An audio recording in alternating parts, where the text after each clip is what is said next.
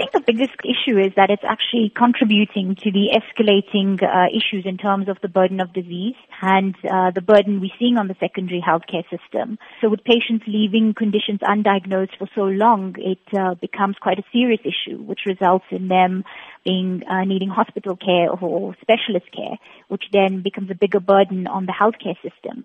But also it reduces their quality of life because they failed to seek assistance earlier on and actually practice what we call responsible self-care for themselves. What are some of the dangers of self-medicating for an extended period of time and not consulting a doctor regarding a particular condition? So you know, the biggest issue is self-medicating and depending on the type of illness or disease that you have can mask the symptoms um, of the condition.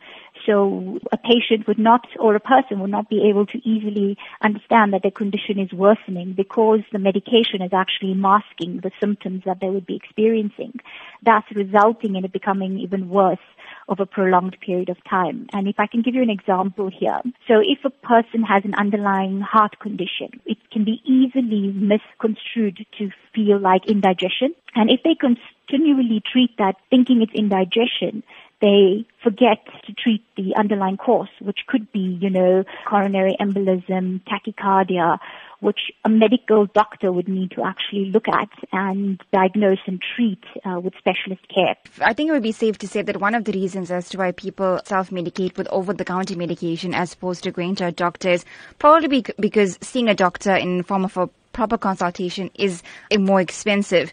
Would you say that leaving a condition untreated would essentially result in being more expensive in the long term because the condition has gotten a lot worse without being diagnosed? Yes, definitely. And I think there's a lot of evidence to support that. You know, it's not just a myth, it's actually a fact with patients not practicing responsible self-care. And when I say responsible self-care, it's not just medicating. It's really taking responsibility for your own health, ensuring that you're going for regular medical checkups, doing your regular tests, uh, you know, making sure you're checking the big four, your cholesterol, your blood pressure, your glucose levels, as well as your BMI, which controlling or managing those four elements can help ensure that, you know, you're living a very long and happy and healthy life. The evidence is clear that if you are not going to practice responsible self-care, then you are going to end up with major issues in the long term, which will be more expensive for you, but also can be life-threatening.